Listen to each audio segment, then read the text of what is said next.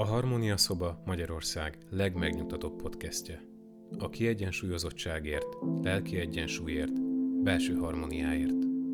A mikrofon mögött bukta Tünde szakpszichológus, aki megosztja veled az emberi életben megélhető tudatos és tudattalan hatások magyarázatait.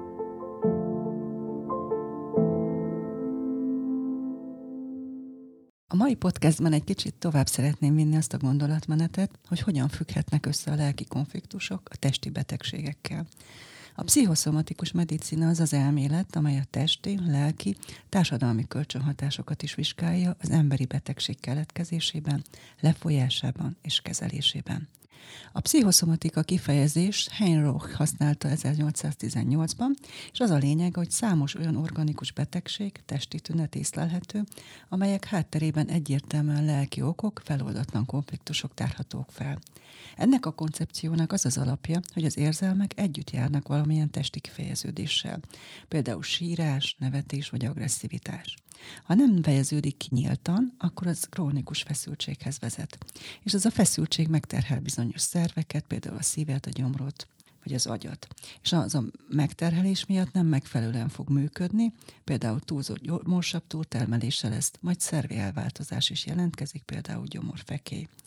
Alexander 1953-ban dolgozta ki a betegség modelljét, mert ő is azt tapasztalta, hogy az érzelmi kifejezés elnyomása fontos szerepet játszik a betegségek kialakulásában. Úgy gondolta, hogy egy specifikus emocionális konfliktus helyzet az alapvető kiváltó tényezője a betegségnek. Ha az egyén nem képes a veszélyeztető fenyegető ingerrel megbirkózni, akkor tartós kényszerléti állapot alakul ki, mely a szimpatikus idegrendszer túlműködését eredményezi. Az agresszió, a vetélkedés elfolytása a szeretet, a biztonság elvesztésétől való félelem miatt funkcionális idegrendszeri zavarokhoz, vagy tartós konfliktus esetén szomatikus sérülésekhez vezethet. De a paraszimpatikus idegrendszer túlműködése is kialakulhat. A fenyegető ingerek kivédésének az aktív megküzdés mellett a másik lehetősége az önálló viselkedés kockázatának elkerülése, a passzivitás a dependencia. Ha azonban a dependencia igény meghiúsul, frusztrálódik, akkor tartós konfliktus helyzet esetén a paraszimpatikus idegrendszer túlműködése alakul ki, majd ennek következtében olyan pszichoszomatikus betegségek jöhetnek létre, mint például az aszma. Természetesen az öröklött hajlamok és a korai szociális tanulási tapasztalatok is figyelembe veendők, mint predisponáló tényezők bizonyos szervébetegségek kialakulásánál.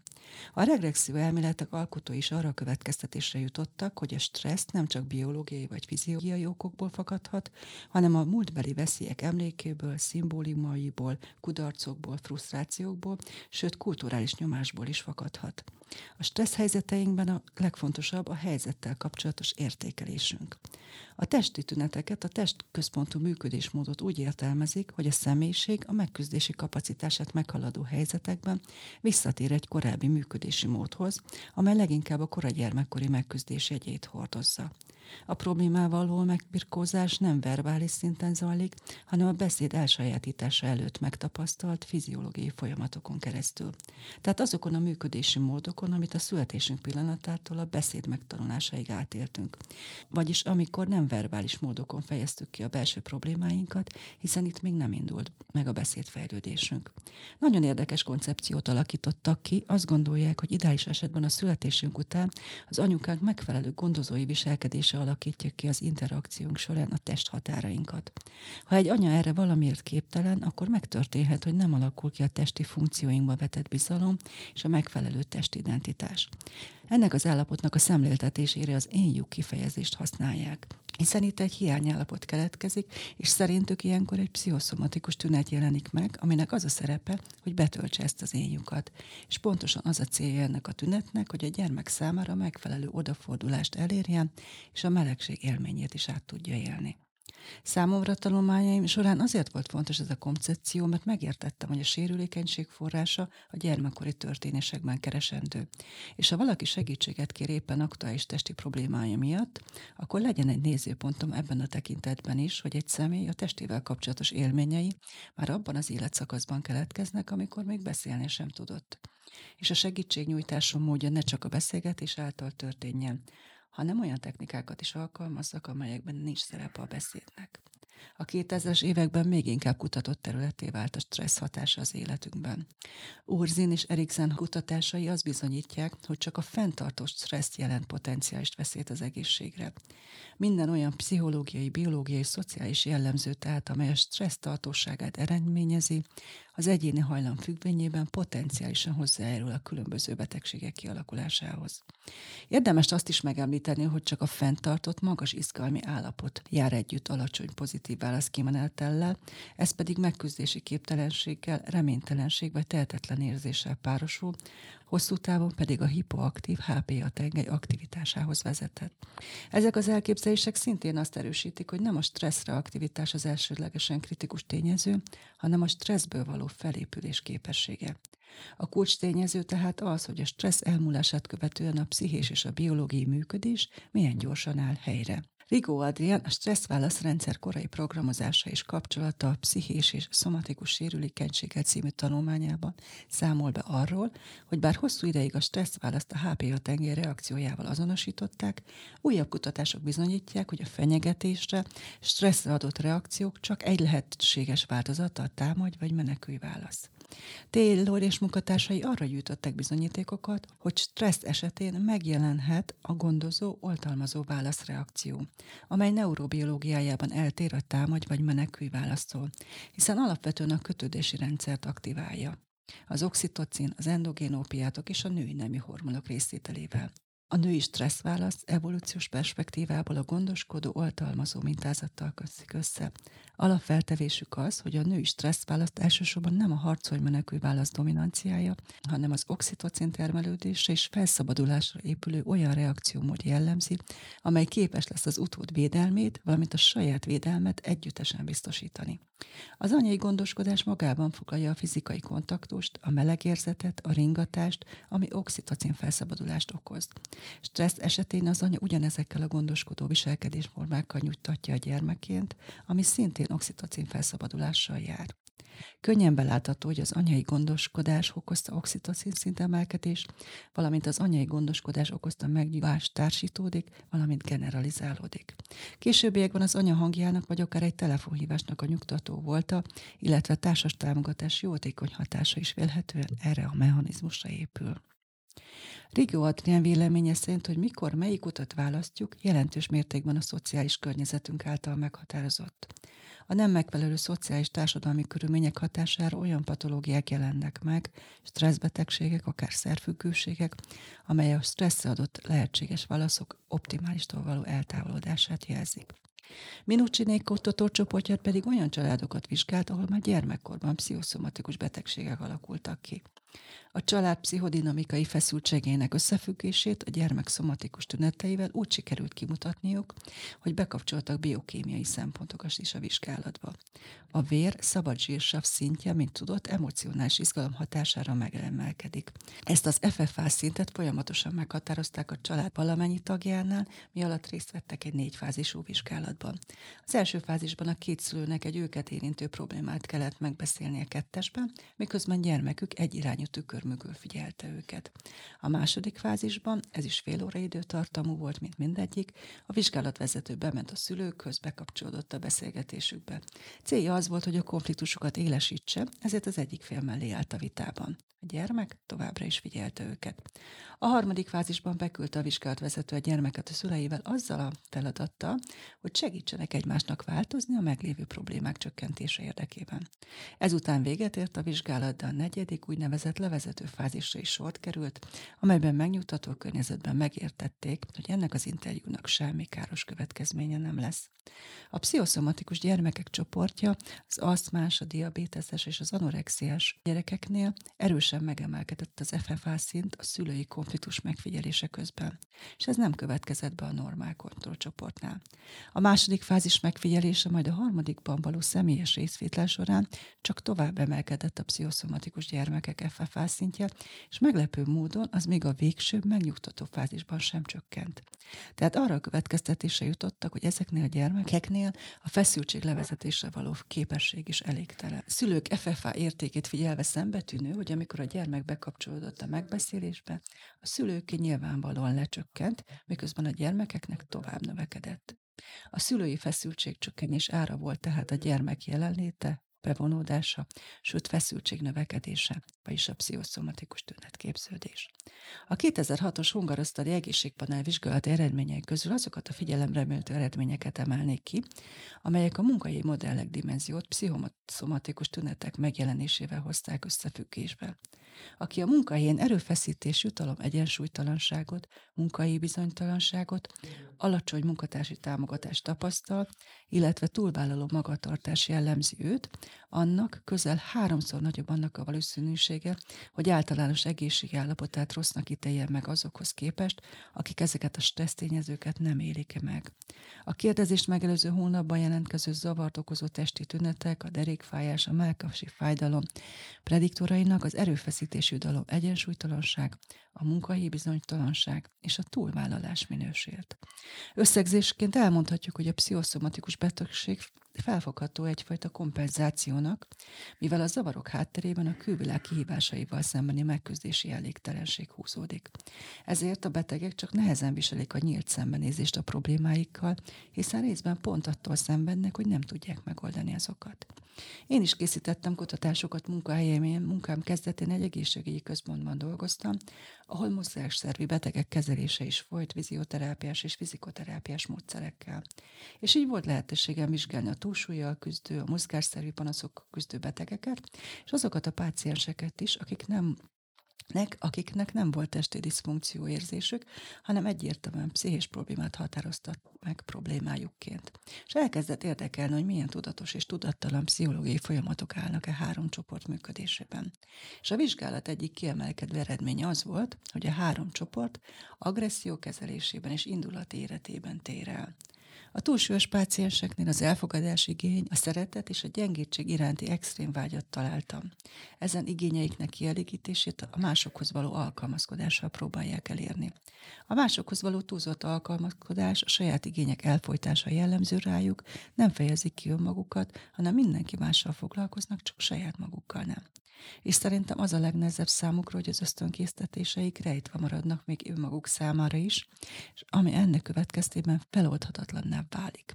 Nem akarnak valódi érzelmi munkát végezni, igazából a boldog szoptatás állapotára vágynak, és azt nem tudják felismerni, hogy a szeretet kielégítésére az evés rítusát használják.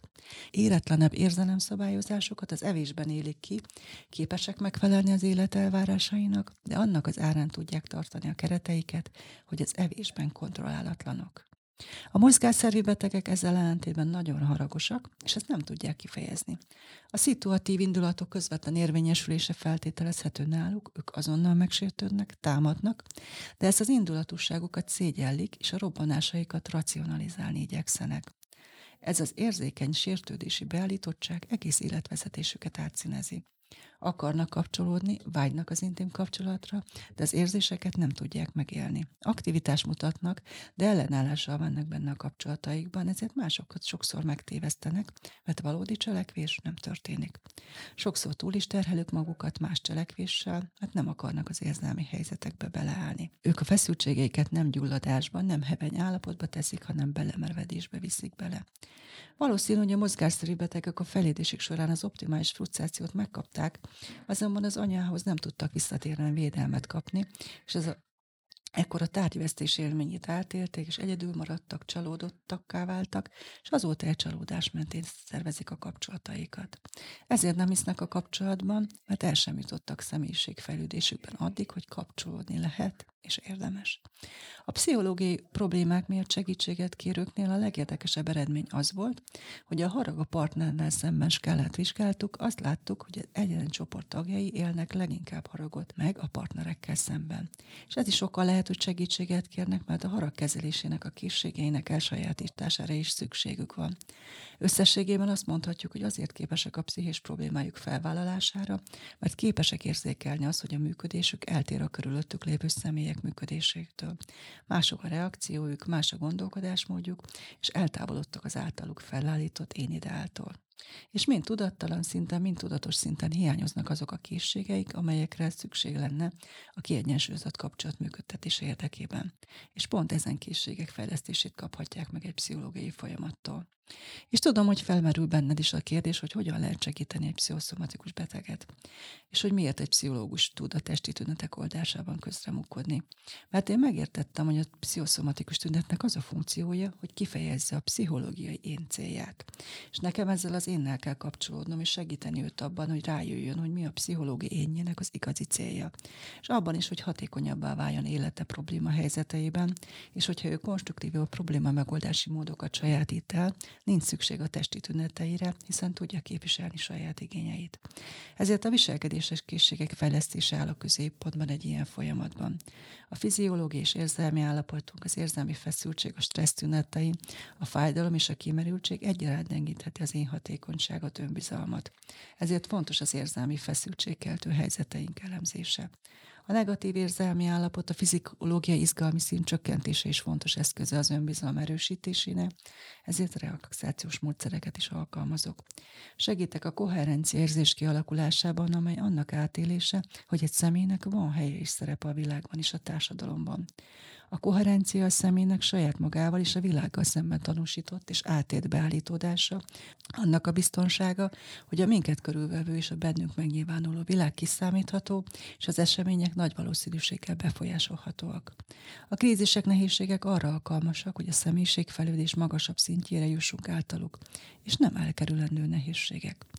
A diszpozicionális optimizmus kialakítására is figyelmet fordítok, mivel jobb fizikai egészségi állapottal és pozitív szerepvállalással jár együtt. Pozitív érzelmeket kereszt és a tanult tehetetlenség kialakítása ellen hat. A podcast sorozatokban folyamatosan hallott tőlem, hogy a testmozgás, rendszeres sportolás az egyik legjelentősebb egészségpszichológiai védőfaktor. Fontos szerepe van a szív- és érrendszeri megbetegedések, a rákos megbetegedések, a depresszió és a szorongás megelőzésében. Fizikai igénybevétel esetén a fokozott energiaigény közvetlen kapcsolatban az artériás vénás oxigénkülönbséggel és a testmozgás kiváltotta pulzus számnövekedéssel. Tehát az oxigénellátás ilyenkor megfelel a szöveti igényeknek. Ezért mindenkit erre inspirálok, ha segítséget kér tőlem. És a testünkhöz való viszony feltárása során beszélünk arról, hogy mennyire jól érzi magát a testében sokat aggódik a testi érzései vagy egészségi állapota miatt, mennyire elégedett önmagával és a saját testével, és olyankor, amikor önmagával hadakozik vagy kételkedik önmagában, érezze késztetést arra, hogy változtasson valamit a testén, vagy javítson valamit rajta.